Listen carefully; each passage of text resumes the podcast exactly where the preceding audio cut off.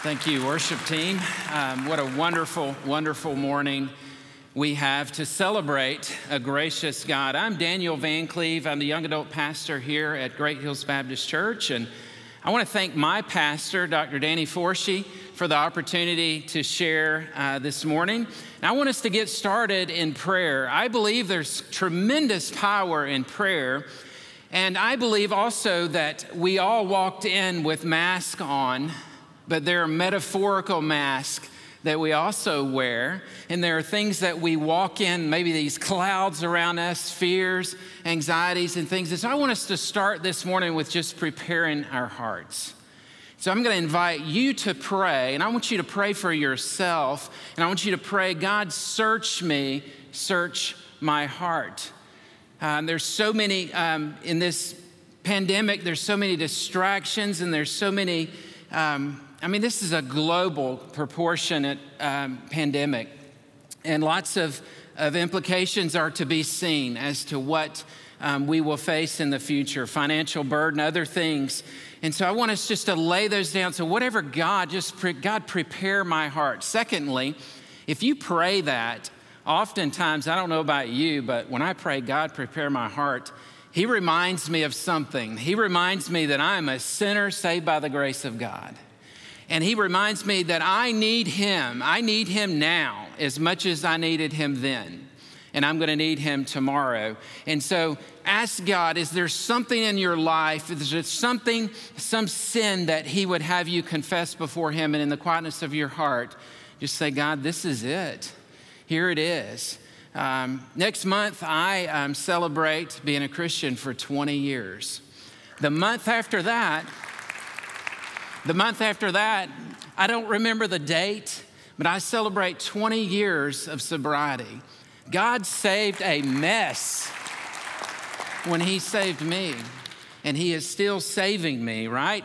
Saved me once for salvation to eternal life, but I'm in a sanctification process.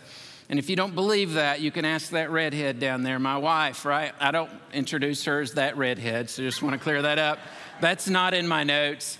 You can ask my wife, and she will let you know I'm in a sanctification process. But praise the Lord for his forgiveness. What is God? What is, in the, what is God calling you um, to step away from? If he reveals something, confess that. And then, thirdly, ask him to speak to you. I grew up in church. Um, I'm 44 years old. I've been in church over 44 years. Okay, you can do the math. Um, I, have been in church all my life, and many, many times I've, I, I've walked into a moment where God wanted to say something to me, and I believe I missed it because I wasn't listening. And so let's tune our hearts. And so this is going to look like you bowing your head and closing your eyes and try to tune me out because I'm going to pray as well. And so you do business with God before we get started this morning. Father, um, we come to you this morning with fears, anxieties, and um, uncertainty. And Lord, we know you're not shaken, not in the least. Lord, you are in control. You have a great plan, you have great purpose for our lives. And so, Lord, this scene that we are in that's kind of frightening, we just don't know what's going to happen. But Lord, we do know because you are a God that has, gave, has given us the end credits. We know what the final scene looks like here on this earth, and we know you have written the end credits and it's, it's in your hands, and you've got this. Lord, I pray as we um, evaluate our hearts, if there's anything in between us and you that would prevent us from hearing that which you would give us this morning, Lord, we just ask, we just confess that and move that out of the way, lay that at the foot of the cross. Lord, would you speak? Would you speak to me this morning? We beg of you, reveal yourself um, to us. Lord, maybe there's someone here this morning or online that doesn't know you. Lord, they, you bankrupt heaven for them. And Lord, um, we ask that you would reveal to them without salvation um, that they're going to spend the rest of eternity um, in a place called hell. Speak to our hearts, uh, reveal yourself. In Jesus' name, amen. Matthew chapter 20 is our text this morning. If you are using a phone or a device or you're watching online, I want to invite you to switch it to airplane mode. I promise you, within the next 20, 30 minutes, someone is going to post the cutest kitten you've ever seen in your life. And before you know it, you will be perusing thousands of kitten photos, okay? And you will miss everything this morning. So throw that in airplane mode. Um, if you have that GHBC app, open that up. I'm going to give you some notes and some blanks. We're going to move fast, but I want to ask you to write down a few things this morning because someone told me years ago that we will forget 85 to 95% of what we don't write down. I don't remember who said it, Pastor Jeff, because I didn't write it down, but somebody said it, and I think it's probably true, right? So I want to invite you to write some things down this morning. So, Matthew chapter 20, we are in a parable. This parable Jesus is, is delivering is an earthly story, but it has a, a, a tremendous depth to it, eternal kingdom depth. Jesus often used stories to visually and clearly articulate his point. Parables, are they're deep. Um, they have nuggets, deep, incredible nuggets for the seeker, but they are also, um, they can communicate nothing to the distracted or to the disinterested. This is what a parable is it's a storyboard. It has often contrasting metaphors, allegory, but it'll sear imagery into our minds that can be recalled over and over again over years to come. The problem with parables is that they are often misunderstood. You can miss it. If we do not view the parable in the contextual frame, we miss the meaning of the parable. So I want to give you, for those of you that are staunch blank, you want to get those blanks filled in on that GHBC app. Let me give you the blanks so you don't miss this this morning and leave mad, all right? All right, number one, Jesus is God and he is the master of all things. We're going to look at this in this text this morning. Jesus is God and the master of all things. He's the grace giver. He's 100% grace, 100% truth. Secondly, labor in God's kingdom is essential. Labor in God's kingdom is essential. God has called everyone, every Christian, to work and to labor in his kingdom. And then, third, Jesus has no place for social hierarchy or ranked status in his kingdom. Jesus has no place for social hierarchy or this ranked status in his kingdom. There's no such thing as entitlement in the kingdom of God. It exists everywhere else, but not in his kingdom. It's not like the Elks Lodge. His kingdom, you just can't pay your dues or join and then get on board and say how it's going to be. He is in charge, He's Lord of His kingdom. And so this morning, we're going to look at a passage that is talking about the kingdom. If you have your scripture, your, your device, your Bible open online, if you would, jump in Matthew chapter 20. We are going to read verses 1 through 16 together. If you would, Turn your attention to the screen if you do not have um, a copy this morning. This is the word of the Lord.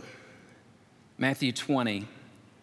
For the kingdom of heaven is like a master of a house who went out early in the morning to hire laborers for his vineyard. After agreeing with the laborers for a denarius a day, he sent them into his vineyard. And going out about a third hour, he saw others standing idle in the marketplace, and he said to them, You go into the vineyard too, and whatever is right I will give you. So they went, going out again about the sixth hour and the ninth hour, he did the same. And about the eleventh hour, he went out and found others standing, and he said to them, why do you stand here idle all day? Verse 7. They said to him, Because no one has hired us. He said to them, You go into the vineyard too. And when evening came, the owner of the vineyard said to the foreman, Call the laborers and pay them their wage, beginning with the last up to the first.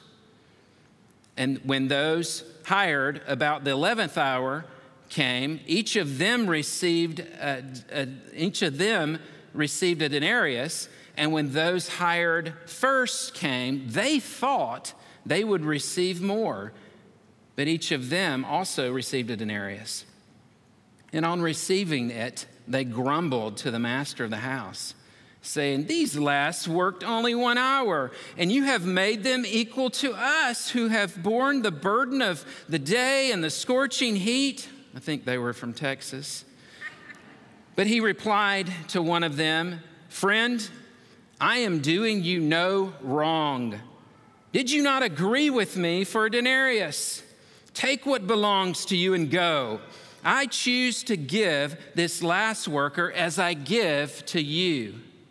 Am I not allowed to do with what I choose that which belongs to me? Or do you begrudge my generosity?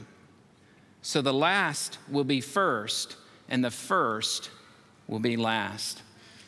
Turn your attention to the screen. I want to give you an image of three buckets. Everything that we talk about this morning will be in one of these three buckets. The first bucket is opinions. This, this opinions bucket is rather full for most of us. It is, it is filled with less significant views. Opinions are things, um, for instance, opinions are not necessarily based on facts or based on knowledge. This is the fullest of the, of the buckets. The middle bucket is persuasions. These are things that I'm convinced of. I'm persuaded of these things, all right? It's not just how I feel. I'm not only persuaded or convinced of things in this bucket, but I'm going to try to get you to believe, that, believe these things as well. And then the last bucket is convictions. The convictions bucket is, is few, all right? A few things, but it's a firm and unwavering belief. It's shaped by facts. Major problems arise when we allow our opinions to make their way to the conviction bucket. For instance, I have an opinion this morning that this parable that we just read is not about social injustice. I have a, per- a persuasion that the parable has nothing to do with kingdom access. Many have preached this sermon as, as it's, it's, got a, it's got an access to the kingdom, meaning um, some are going to die one day in their later days in life, and they're going to get into the kingdom just right at the nick of time. I don't think this has a salvific story. It's not about salvation, it's about something else. That's my persuasion. I'm going to try to convince you this morning to believe the same. I have a conviction. I hope you have this conviction as well. I have a conviction that Jesus is the master of the story, okay? And so I want us to back up a little bit and, and identify some context because uh, this, this parable can be misunderstood if we don't look and see how, how does it sit into um, this, this, what is Jesus doing? Answer the question, what's going on? Um, why is Jesus telling this story? One of the easiest ways to find the context is just to back up and read um, previous chapters and, and see what's, what's going on. Allow the text to speak to you. Talk to the Holy Spirit. If you're a Christian, the Holy Spirit indwells you. He's right there. Pray, God, speak to me. God, what, what are you trying to show me? Um, what, what narratives are, are you trying to debunk? What beliefs have I taken in? Ask Him, talk to Him, and listen. Look for the theme. The theme is clear in this passage. Jesus is addressing the kingdom and he's addressing who will be first in the kingdom. And we, we're able to see his position on position. But let's look, let's back up into chapter 19 just for a second. Verse 9 um, clearly tells us Jesus is interested in marriage. He strictly forbade divorce outside of sexual immorality. His kingdom has marital requirements, male and female, and he's not a fan of divorce. He's just not. Verse 13 and 14 of chapter 19, Jesus rebukes the disciples for forbidding the children to come to him. They want to send the children away. Their parent, parents bring the children to Jesus, and the disciples had forgot what he had just said in chapter 18 when he said, Truly, truly, I say to you, unless you turn and become like one of these children, you will never enter the kingdom of heaven. Whoever humbles himself like this child is the greatest in the kingdom of heaven. God's kingdom is for children. The greatest in the kingdom are childlike and, and humility. Jesus is talking about the kingdom here. In verse 16 through 28, he, en- he engages a wealthy man who apparently wanted to bring his wealth into the kingdom. Jesus told him that he couldn't serve his wealth and, and be devoted to God. He must choose Jesus over everything to enter the kingdom. It is impossible for us to allow our stuff to reign supreme and for our master to be Jesus and for us to be in the kingdom of God. The latter part of uh, chapter 19, the context, we see kingdom issues again. He's talking about kingdom inhabitants in chapter 19, verse 29 and 30. Talking about people that had left everything to follow him. And we see loyalty is imperative.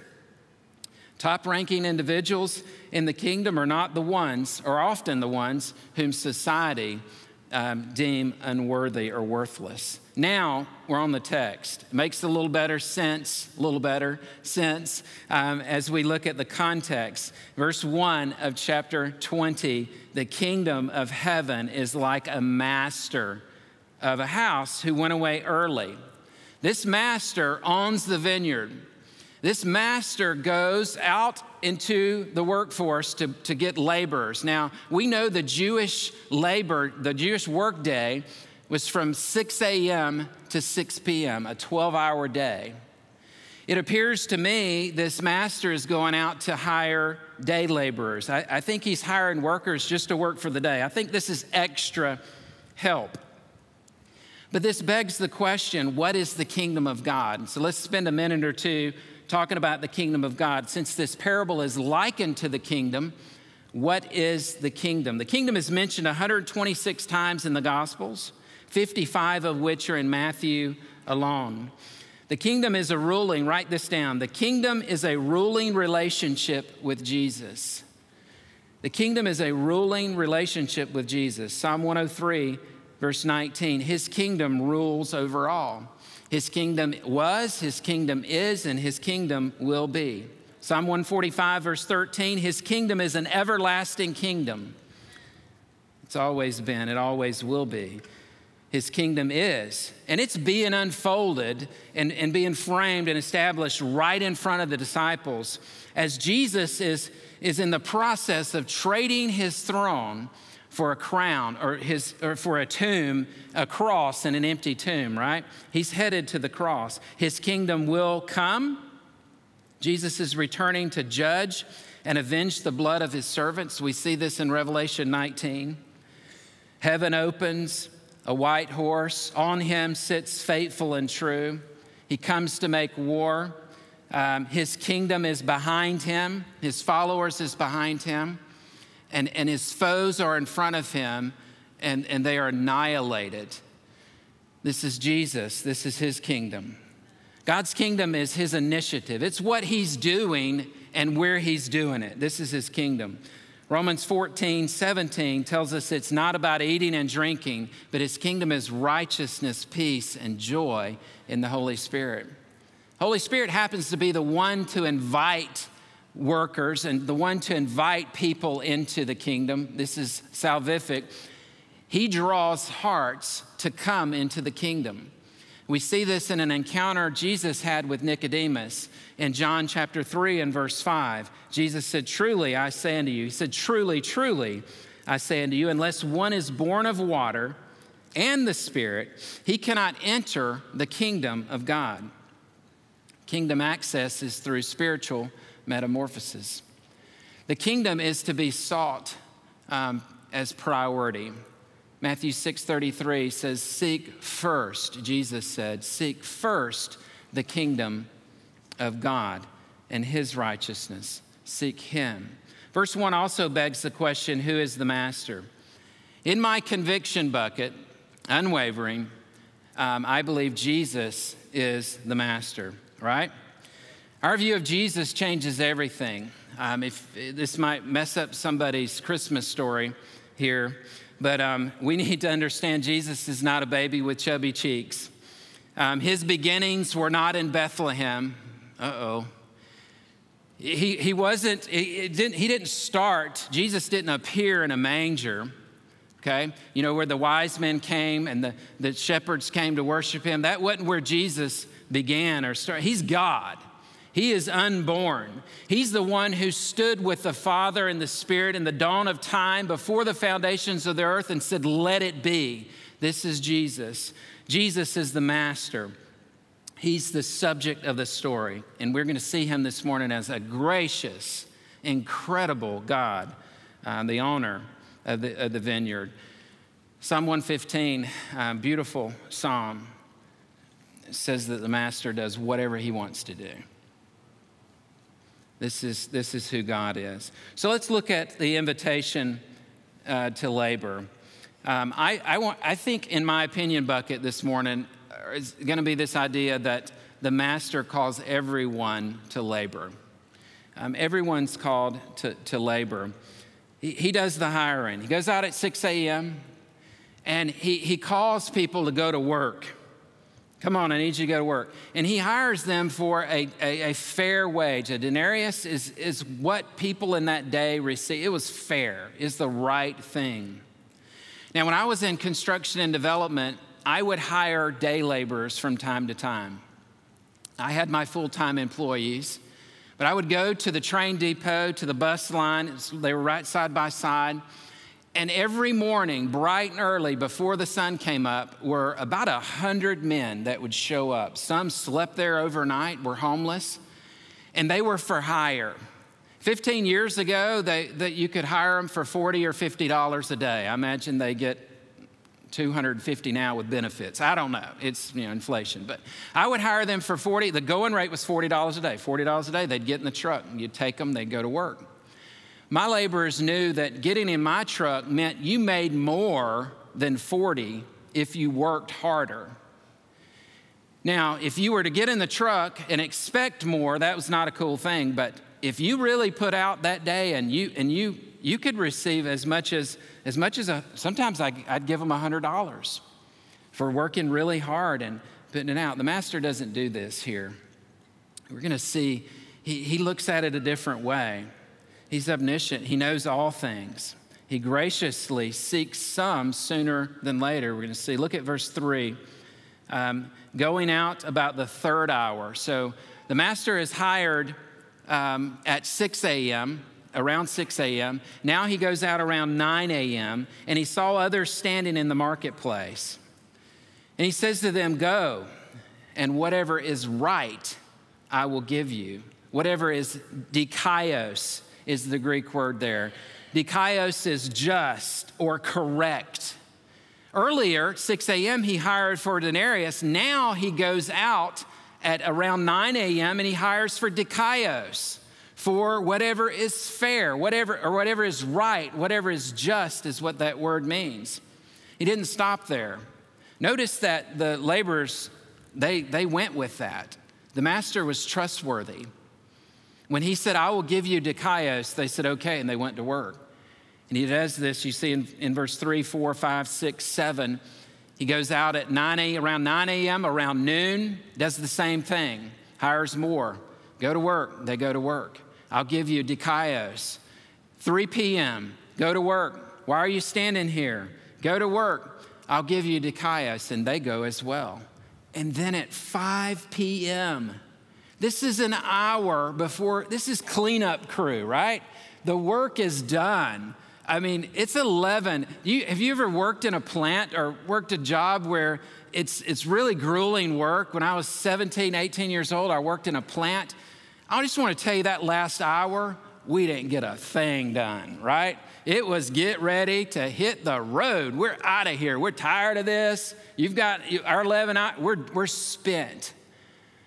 But the master goes out and hires more at 5 p.m. in the day.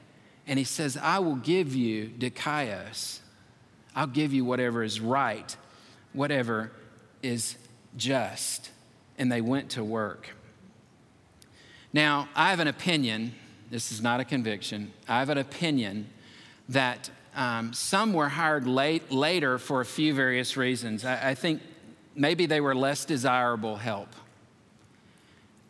maybe, maybe they weren't there. I know there were times when I couldn't hire a laborer that I really wanted because he wasn't there. He had partied a little hard the night before and he was sleeping it off. So maybe there were some that just they weren't there. They, they, were, they were in another place. They were sleeping. And, and so they, he, couldn't, he couldn't tell them to go to work at, at 6 a.m. or 9 a.m. or noon because they were in bed. Maybe others had less initiative. They were just doing something else. I'll, I'll work later. But he hires, and, and he hires for a denarius, and he hires the rest for a dikaios, whatever is right. Notice verse 8. This is intriguing. Evening comes, it's around 6 p.m.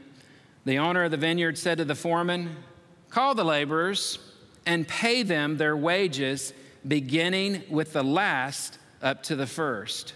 What? Why is he calling the last to go to work and allowing them to be the first to be paid? It doesn't make sense. The guy who worked 12 hours, he's to need to wait a little longer as the dude who worked one hour gets his wage. Why do you think the master did this? What's, what point is Jesus trying to drive home? Everyone's in a receiving line. They're, they're getting, they're receiving their pay, but the, the one that has worked one hour receives the pay first. This is a big shift. This is where we get into grace. This is where we start looking at the makeup of the master. Grace always prompts a response. I think that's one of your blanks. Grace prompts a response, it demands a decision. Everyone responds to grace. Notice in verse 9, and, and when, he, when those hired about the 11th hour came, each one of them received a denarius. Now, when those hired first, they thought um, they would receive more, but each one of them received a denarius. Everyone received the same compensation. Only those that had put in 12 hours, nine hours, six hours, perhaps three hours, perhaps one hour, um, the, the ones that put in more than one hour, they, they were able to stand there and watch everyone receive a denarius. And so they thought, I'm going to get more. And then envy sets in. They were envious as everyone appeared to receive more, and they just receive a denarius as well. But in reality, they didn't receive more, they received the same money for less work. But, verse 11, they grumbled. Y'all want to know what grumbling sounds like? Everybody say grumbling five times in a row. Go. That's exactly what I thought it would sound like. They grumbled. Um, this word is ganguzo. This is grumbling. They, that's, that's what it sounds like right there. The message version said, These workers put in only at, at least one hour, and you just made them equal to us. We've slaved all day under the scorching sun. This is what they're saying. Um, they had unmet expectations. A lot more we could say about that, but this aroused anger in them. But um, something I noticed in this text I've never seen before in, in sermon prep for this morning is verse 13. Jesus only replies to one of the workers. Never seen that. Every time I read this, I thought he turned all of them. He just replies to, you say, what does that mean? I don't know. I don't know. I keep asking the Holy Spirit. He replies to one of the workers and he says, Friend, endearment, I'm doing you no wrong. Did not I agree? I agree to pay you a denarius. He says, Take what belongs to you and go. I choose to give to the last worker as I give to you. All right, something in my persuasion bucket here is the idea of grace overriding justice overarching justice here, it appears grace is paramount. Justice says the one who worked less should receive less. Grace says, I'm going to do more. I'm going to do more. You see, Jesus is full of grace and truth. John 1:14 tells us this. Full of grace and truth. It is this grace that justifies. Romans chapter 3 and verse 24, the Bible tells us that we are justified by His grace, unmerited favor. We're justified as a gift through the redemption in Christ Jesus, the Master. Grace prompts a response. Think about it. They respond different, but everyone responds. Some reciprocate and they give back grace. Many rest on the grace and just sit down and, and just settle in it. And others um, retaliate when grace is given. I want to show you um, one of the most gracious um, persons that I know. That's not in my notes, by the way, but there's a couple ladies on the screen.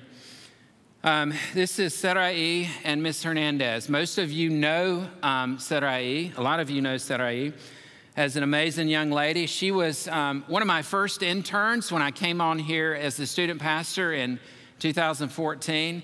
And I, I began to learn and, and learn more about this young lady and find out she's a woman of grace. She's incredible, a God fearing, gracious woman. Now, who is this lady standing beside her? Miss Hernandez is a cancer survivor who found out that she also needed a, she survived cancer, but she needed, she needed a kidney. She needed a kidney because her kidneys had failed. She was on dialysis like four hours a day, every other day. I mean, just consuming her life, um, going and going and going just to, just to live. And um, Mr. Hernandez spent the mornings um, going to and fro, and um, Sarai saw an email that said, Ms. Hernandez, um, need to pray for her. Um, she needs prayer. And the email didn't say she needed a kidney, but Sarah E. began to pray for her. And she found out she needed a kidney, and she reciprocated grace. She gave back grace. Um, Sarah E. Um, responded to the grace that God had given her. She said this, and I quote Sarah E. said, I prayed for a month.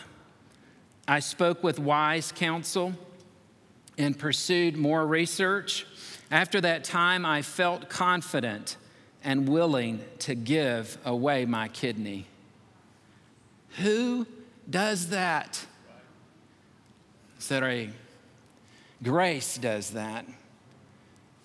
She went on to say, I decided that if I was simply trying to be a superhero, I needed to challenge the thought and ask God to help me discern if, I, if it was His Spirit guiding me or just my own emotions. Ms. Hernandez said, I, I tried to talk her out of it. She's a young, young lady. Don't do this, Sarai.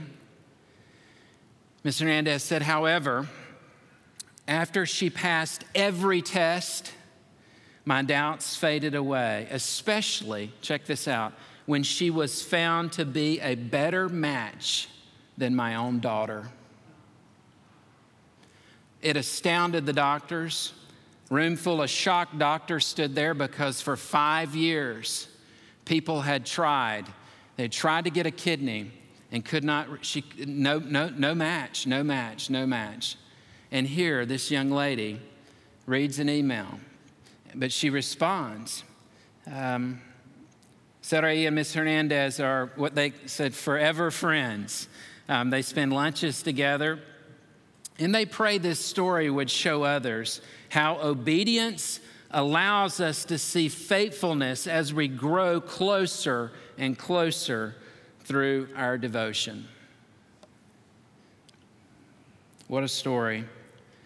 Grace gives what is not deserved. Sarai did not owe her kidney. It was the grace of God bestowed on Sarai to push her, that prompted her to give grace in return to Miss Hernandez. We don't need to sit on grace this morning. We, we, need, we must respond. What would happen if Christians responded to the grace they've received from Jesus instead of squandering what has been given them? Some this morning are miserable. Maybe you're online and, and you're tuning in for various reasons and you're just miserable uh, because the stagnant waters of grace are, are sitting in the storage of your life. Grace has given so that grace is to be received and is in turn to give. This is the mission for the kingdom. Some strong points in the last two verses, and then we're going to look at some application. Verse 15 and 16, we see Jesus, we see his position on position. He says, Am I not allowed to do with what I choose with what belongs to me? Or do you begrudge my generosity? So the last will be first, and the first last. As created, you and I, as created, we belong to the Creator. He's the apex of all things. As I read the meta narrative of Scripture, I see God is in complete control. I see grace in the garden after Adam and Eve sinned. Grace comes on the scene and, and says, Where are you? and begins to institute a rescue plan. Grace shows up to Abraham, calls him to a land, and says, I'm going to make your descendants as numerous as the stars. Noah, remember, found grace in the eyes of the Lord. Something I just saw recently is this year. God said, No, Noah wasn't the only one to find grace. All of the people found grace as well. There was common grace right there in the flood because the people had a hundred years to get ready for their pandemic because God had said, I'm sending judgment. And so Noah is preaching a gospel. He's saying, There's judgment coming. Get your house in order, get on the boat. And they refused. Grace showed up to them as well. We see grace meeting the woman at the well. We see grace throughout Scripture. The Apostle Paul was encountered by grace. I want to read, at least read this verse. He meets grace, he's blinded on the Damascus Road. And grace not only changes his life, but grace sustains his life. Listen to this. The Bible says in 1 Corinthians 15 10, but by grace, the grace of God, I am what I am.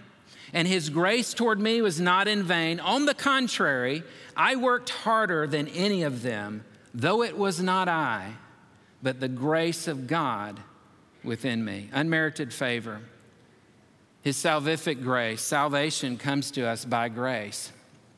We're not saved um, by faith, right?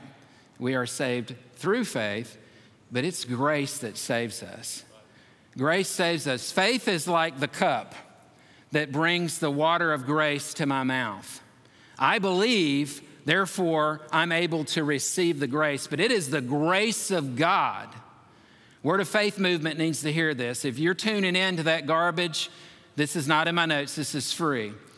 Word of Faith movement needs to hear this. It is not faith that saves you, it is grace, period. It's the grace of God. And so if you're watching some of that, you need to move on um, those guys will lead you astray. Believe what's in the Word. That's my conviction, period. It's free, not in my notes. Won't cost you a dime. All right. Grace calls workers um, to work, and we see this concluding principle. So the last will be first, and the first will be last. This economic position of the master destroys racism. It, it messes up that caste system that we find in a lot of countries. It's, it's just not there. The, the religious hierarchy, um, uh, you know, the Roman Catholic Church and, and this, this, this, uh, this Pope identity that's better than everybody else. And Jesus is just saying, hey, this is not, this is not my kingdom. This, the last will be first and the first will be last leads us to application for our lives. And it begs the question what can I do to be last? That's really important. Somebody should write that down. What can I do? Maybe put it on your mirror. You see it every morning. What can I do to be last? God has not called us to position our way and lobby to the front. We're to refuse that notion. Serving Him is, is different. Secondly, work in His kingdom is essential. He's called everyone to work. Are you a Christian this morning? Are you selflessly laboring in the kingdom or selfishly standing watching the kingdom pass you by? Maybe this morning, application for you is, is the master walking by and saying, Grandpa, it's time to get up and go to work. There's no such thing as spiritual retirement in the kingdom of God. If that upsets you, I'm not sorry. It's true. There's no such thing. We are called to labor. Listen, when, I, when God's done with me in, the, in labor and in the kingdom, I will be six foot under, horizontal, in a, in a grave. So I know I won't be there. This suit, this earth suit will be there. This body will be there. I'll be with Jesus. I'll be with God. But I'm called to work until then. So I, I, can't, I can't, my wheelchair won't fit through that narrow door. We have phones. We have, there's all kinds of work in the kingdom. If, if you don't believe that, who knew last year we would be working so much on Zoom, Pastor Terry? It is what it, there are ways to work in the kingdom. And God's called us all to do this. And, and it's called discipleship. He's called the church to discipleship, to work in discipleship. Um, our job as church leaders, as pastors, according to Ephesians 4:12, is to equip kingdom workers, equip the saints to work in the ministry, to work in the kingdom. If that's a foreign concept to you this morning, I want to challenge you. Respond to the master. Look up. Look up. Listen. He's coming by and he's saying, It's time to go to work. It's, it's time to reach out. There are people in this church that are hungry and craving and, and, and wanting discipleship. And we need some laborers to step up to the plate. Um, you know, a lot more I could say about that, but Bill Hull said it best. He said, All who are called to salvation are called to discipleship, no exceptions, no excuses. My friend Steve Moore, and one who has invested in me coming up on 20 years, has said every Christian should be able to tell you who is discipling them and who they are discipling. Every Christian. Bonhoeffer, Christianity without discipleship is always Christianity without Christ. Write this down and chew on it later. The whole of discipleship is not a lecture at 11 on Sunday morning. It's not. Come, sit, leave, go do. It's go to work. We are to come, we're to gather, to be encouraged, to be strengthened, to worship together, to go and scatter and take the gospel to the world. That's our mission. That's the kingdom mission. I want to close with um, one of the greatest questions I think this passage begs of us is this Jesus your master? Maybe you're watching online and you're hearing about this gracious master. I want you to know that grace is not deserved, grace is not earned, grace cannot be purchased, grace is free, and grace is enough. It is. And when God saved me, He saved a mess. In the sanctification process, there have been times this year I would I've said to God, I would just give up on me. Why? But His grace comes right back to the plate, and He continues to love me. He continues to meet me at the point of my need. This is grace, people. This is who our God is. Maybe you're here this morning and you've not encountered this grace this salvific grace. You've never given your life to Christ. It, it looks a lot like admitting who you are. I'm, I need you. I need you. I'm a sinner. God loves you. Know this? He loves you so much. 2,000 years ago, He sent Jesus to die on the cross for our sin. And Jesus took that cup, symbolic cup, and He drank it and it was my mess, it was your mess, it was everything. The Bible says that it's grace that we receive this, grace that we can have this. It's the grace of God that appeared to all men, Titus 2:11, bringing salvation for all people. He's come to all. Would you receive him this morning? For some of us, um, that looks like 20 years ago, it looked like me giving up certain things that was what I was holding on to, turning loose of, that, of my stuff, of things, of dreams, of, you know, of, of things that I cherish, that bottle, that, that next event, that next um, dollar. Um, that was what I was chasing. I was building a business. Jesus is better. Jesus is better. Maybe you're here this morning and we're going to pray, and the band's going to come up in just a second. But maybe you're here this morning and you say, Daniel, I, I have a, a, a, tremendous need. I, I need grace. I'm a Christian. And, and you have received God's kindness, but, but He's wanting to free you this morning from something. It is the kindness of God, Romans 2 4. It's the grace of God that's meant to lead you to repentance. Have you ever captained a boat you ever driven a boat through kelp, through seaweed? It'll, it'll bog it down, right, Stephen? That boat just gets bogged down and it'll just bring it to a grinding halt. Kelp will kill a boat. You cannot race boats in kelp. You know how to get kelp off of your boat? I believe it's what that word repentance is. The kelp is removed by stopping the boat and putting it in reverse. And all that kelp off the hull will fall off. The kelp that's built up around every bit of it just falls off. That is repentance. Is to stop, admit what it is, confess before the Lord, and say, Lord, I don't want to go this way anymore, and turn and go a different direction. Go run towards Him. This is what that looks like. In just a moment, I'm going to pray. I'm fixing to pray. The band's going to come up, they're going to sing. And as, as they sing and as we pray, I just want to invite you to do business with God right where you're at. If you're watching online, maybe you want to get on your knees. Maybe you want to make your seat where you are an altar before the Lord. Respond to grace. And I'm going to ask our church family here to remain seated until you have responded. Don't walk away. Don't allow a, a, song or a worship moment to steer you away from, from, from responding to what God has called you to do.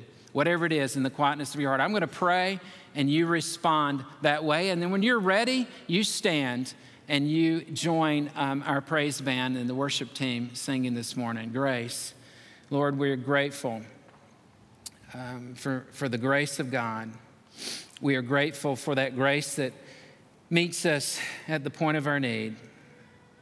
Lord, thank you so much for calling me to salvation. Thank you so much for searing in my heart a desire to turn loose and to stop the boat of my life and to allow that nonsense and all that stuff that we all know never satisfies to fall off. Lord, you are worth it. I stand here today by the grace of God. I stand here today redeemed and set free. Lord, I ask this morning for our online audience, for our members that are watching online, for others that are in this room, that they would respond, that they would respond. We would all respond to the grace that you have given us, and that we would stop our lives and allow you to meet us at the point of our need. Whatever that looks like, we trust you. We love you, Jesus. You are enough. In your precious name, we pray. Amen. You do business with God.